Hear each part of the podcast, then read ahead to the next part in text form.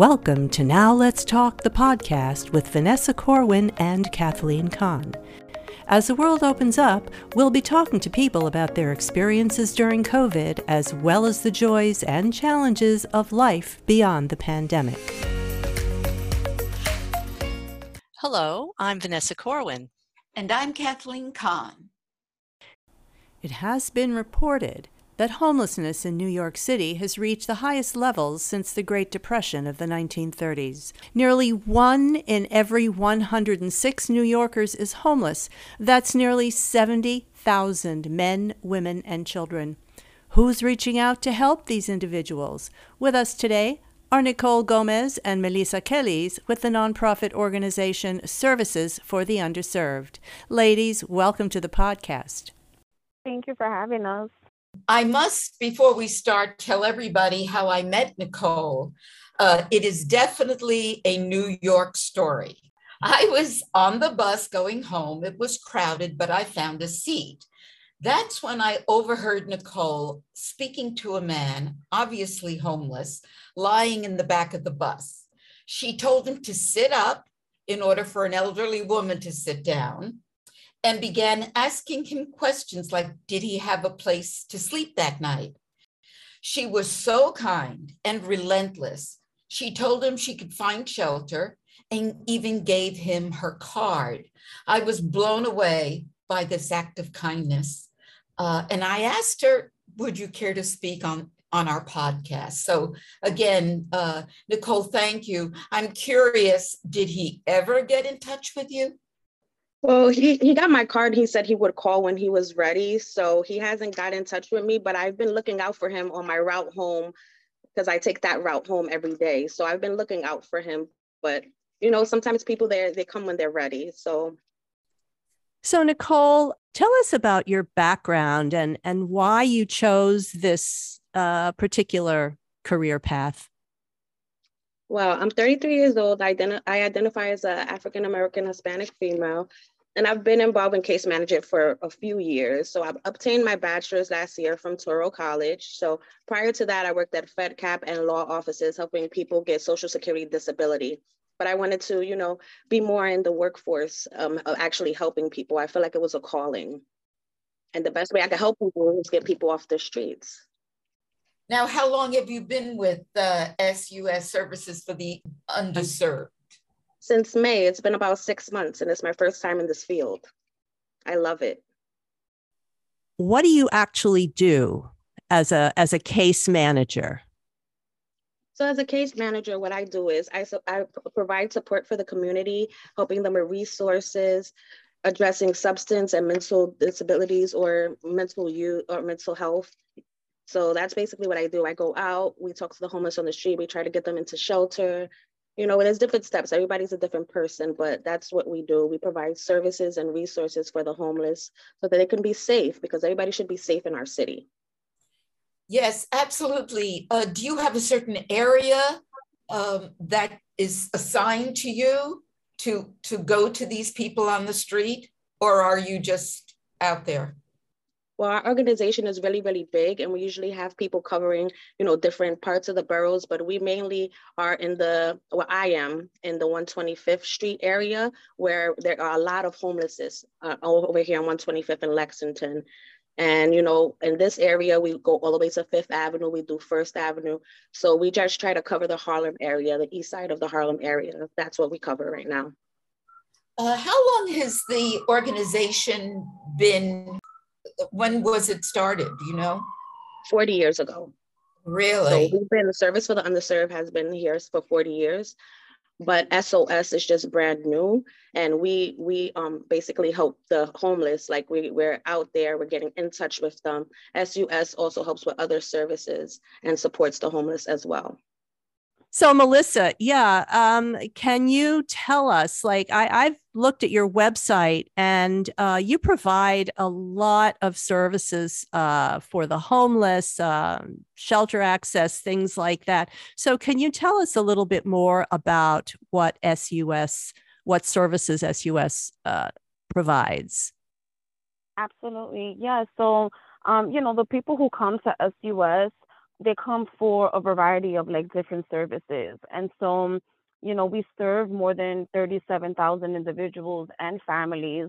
And um, from those group of people that we serve, we provide services for people with disabilities, people in poverty, those that are facing homelessness, um, anyone who has like mental illness and substance use challenges. We have programs that provide services for like women and children who have experienced domestic violence, um, people living with AIDS, and and veterans.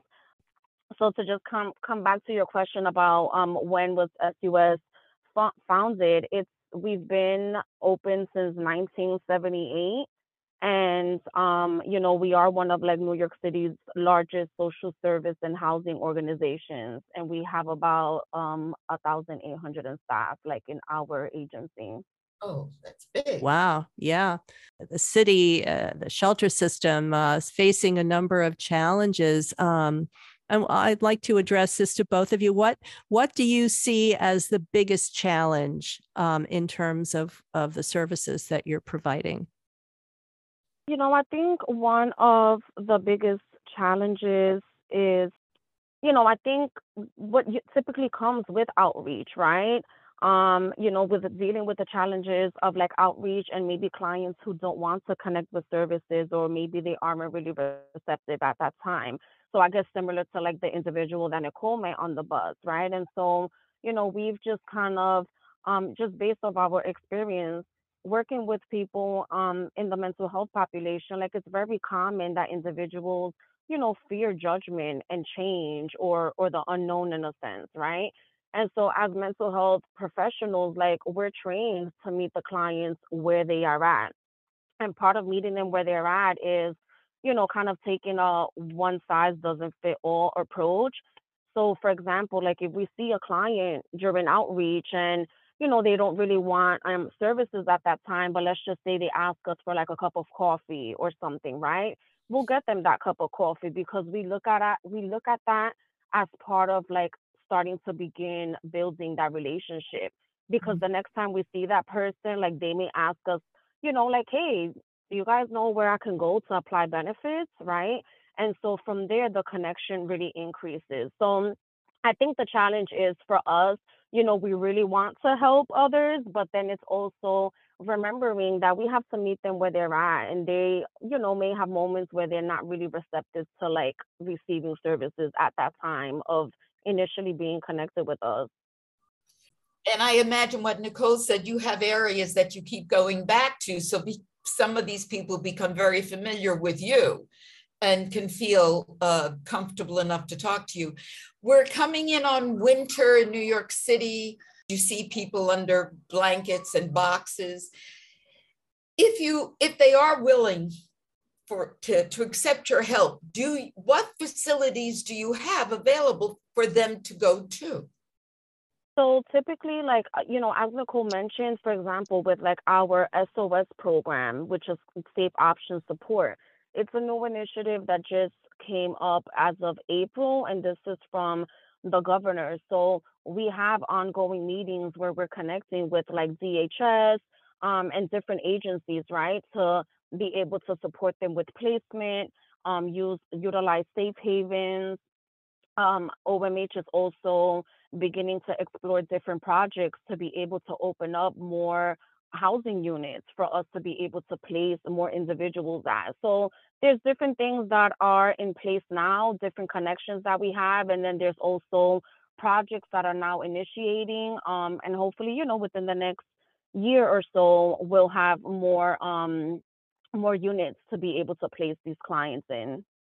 But we also do utilize in SUS, we have different housing programs. So mm. we utilize our internal housing programs we have, you know, other sister programs too that we utilize. So there's a big, you know, resource and connections with a lot of other agencies as well.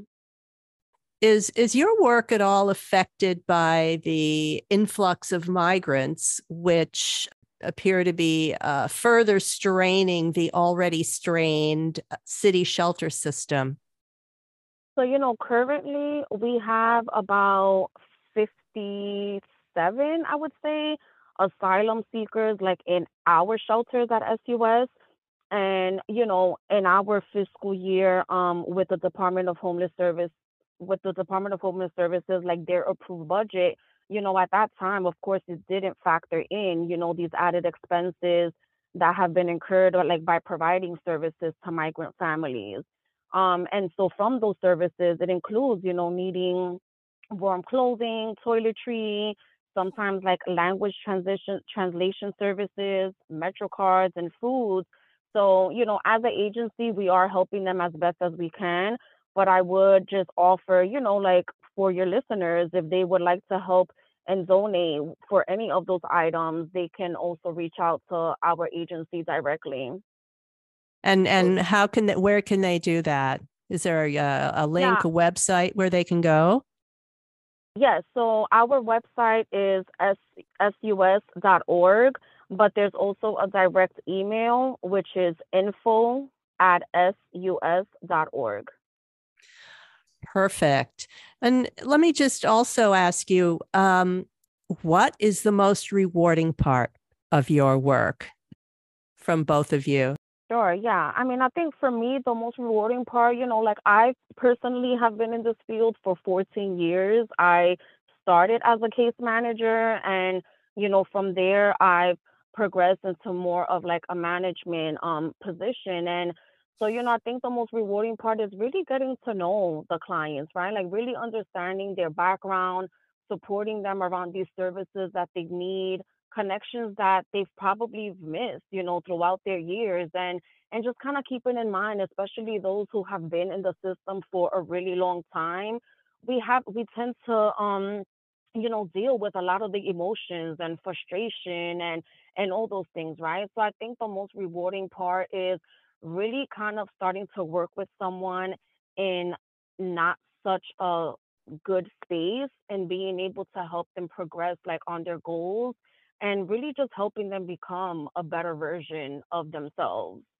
You know, I think people in this city, when they do see homeless on the street, they always, mostly it's men that I see, very rarely women and children, but you always think, oh, they're druggies or, or alcoholics. And, but is that always the case or they just, you know, things are bad and they're one paycheck away from or able to pay their rent?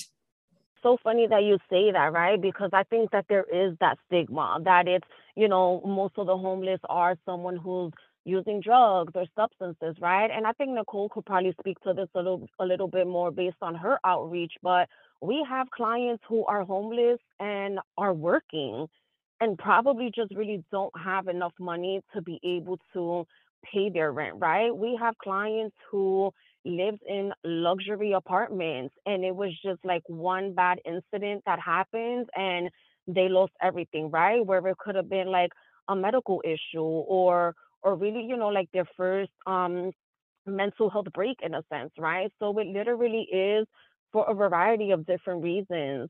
But maybe Nicole can talk a little bit about maybe some of the clients that they've come across during their outreach because I think she actually has a few people on her caseload who are working and and it, and they have maybe no history of substance use or mental health at all. I actually do have a, like a few clients. I have a client that actually is about to start working with us at SUS as a maintenance worker. So I'm so excited for him. He also just got received his Section 8 voucher. So we're gonna help him look for an apartment. And you know, this guy, I found him in Marcus Garvey Park you know, sitting on the bench. And, you know, I, I, approached him. I talked to him a little bit about what was going on with him. And he basically told me, like, you know, he fell on hard times and, you know, he had nowhere to go. He had a job, but he was sleeping in the park in, in the nighttime. Oh, so, wow. you know, I was like, you know, we can help you out with that. You know, if you have a job, you know, you're on your feet. He didn't have no substance, no, none of that stuff. He's just felt on hard times. But right now he's doing really good. He has an internship at the shelter he's in.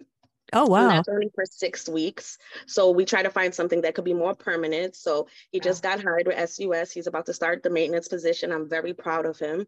Wonderful. So yeah, so everything is falling in place for him. We have a, a, couple of other people that, you know, have started from, you know, having nothing and now, you know, they're getting their vouchers in order to get into shelters and stuff like that. So that's the most rewarding part for me, seeing a client say, you know, Ms. Gomez, thank you. Thank you for, you know, helping me out. That, that right there makes my whole day. And, oh. you know, I live for things like that. I love to help people. So that's what makes me want to come to work every day and want to continue to work with these clients because it's like, it's that that's a gift in itself. Well, wow. you know, I saw that on the bus, and what you're telling us now is not a surprise. You're amazing. I did have another question, though. Um, what is the uh, the ratio between men, like you're talking about, that now you're helping them get a job, to women that are out in the street with or without children? but do you meet any of these women? It doesn't have to be a statistic. Just do you meet them? We have women that that we have come to us and that they needed help. We we put them into shelter. We have them working on, you know, their personal things that are going on. You know, there is mental health out there, but at the same time, there's also people that just need help. And yeah. and how about uh, families? Uh, what particular challenges do you face uh, working with uh, families? So SOS, we usually deal with the street homeless people. So mostly they're single individuals, but families, when we do get families that actually need help, we refer them to this place called Path in the Bronx, which they could, they take families, um, their family shelter, you go in there, you're able to bring your family. So we tell them, you know, they can go there for services or any other services they need that we can help them with here. We, we help them with that also. And just to add to that also, um, SUS does have um, shelters specifically that works with um, children and families. And so I would say, like, as of August of 2022, um, you know, in well, in general, in New York City, there's been in the shelter system, there's about 17,680 children and families in the shelters. And so we have a couple of shelters in SUS that service family and children are you guys in the face of all these challenges? Are you are you hopeful for the future? Yeah i mean i would say absolutely. You know i think that part of being hopeful is being able to you know like focus and and progress and motivate like possible positive action. Um you know i think that we all need support in some kind of way and you know, one of our goals is to really instill that hope for others and remind them, you know, that it's never too late to become like that best version of themselves. So oh, yeah. that's something that we really try to, you know, keep in mind and keep at heart. Well, you you guys are amazing. I'm so glad that I got on that bus and uh, experienced this. And uh, you are all an inspiration. You know, we we forget that there are people out there, and we could be one of them at any time. Exactly. God forbid something happens. Yeah. Thank exactly, you. Exactly. Exactly. I recall in talking with you guys, I live on the Upper East Side and it's a, a pretty good neighborhood. But at one time, there was, which is why I asked you about the families, there was a homeless family living in an abandoned an empty storefront. And it was a family. It was the two parents and a couple of small children and they were all sleeping in boxes. I mm. mean it was so sad. And uh, you know people in the neighborhood kind of adopted them and you know would bring them like food and things. And uh, eventually they I know I saw people that looked like they were from some social services um, organizations go talking to them, and um, eventually they moved away. But that image really stuck with me for such a long time that, you know, that here in the this great city that we have, there are people who who are in these situations. And as you both of you said, you know, it could be any of us yep. you know, at any time if you fall into the dire circumstances. So thank you both for what you do for yes, you and your and your colleagues and your entire team. We really appreciate it. And uh, you know, now when we do see somebody out in the street, we can at least tell them uh, where to go, where to call. Yes. do that. Yes. Exactly. Absolutely. Thank you. Oh, yeah, you know, and, and again, we have we we have a lot of different services, right? So just aside from the homelessness, like we also provide services for like veterans. We provide services for, you know, New Yorkers who really just need like some short-term case management and and support around like rental arrears and and just other prevention needs. So there's a lot of services that we do offer at SUS and it would be great if they can definitely check out our website and just reach out to us for like any questions. Absolutely. Absolutely. Don't forget, if you or someone you know needs services, email sus at info at sus.org or call 877 583 5336. Thanks for joining us today. We'd love to hear from you, so please send your comments and questions to info at nowletstalkthepodcast.com and check out our website at nowletstalkthepodcast.com. Stay safe, and we'll see you next time.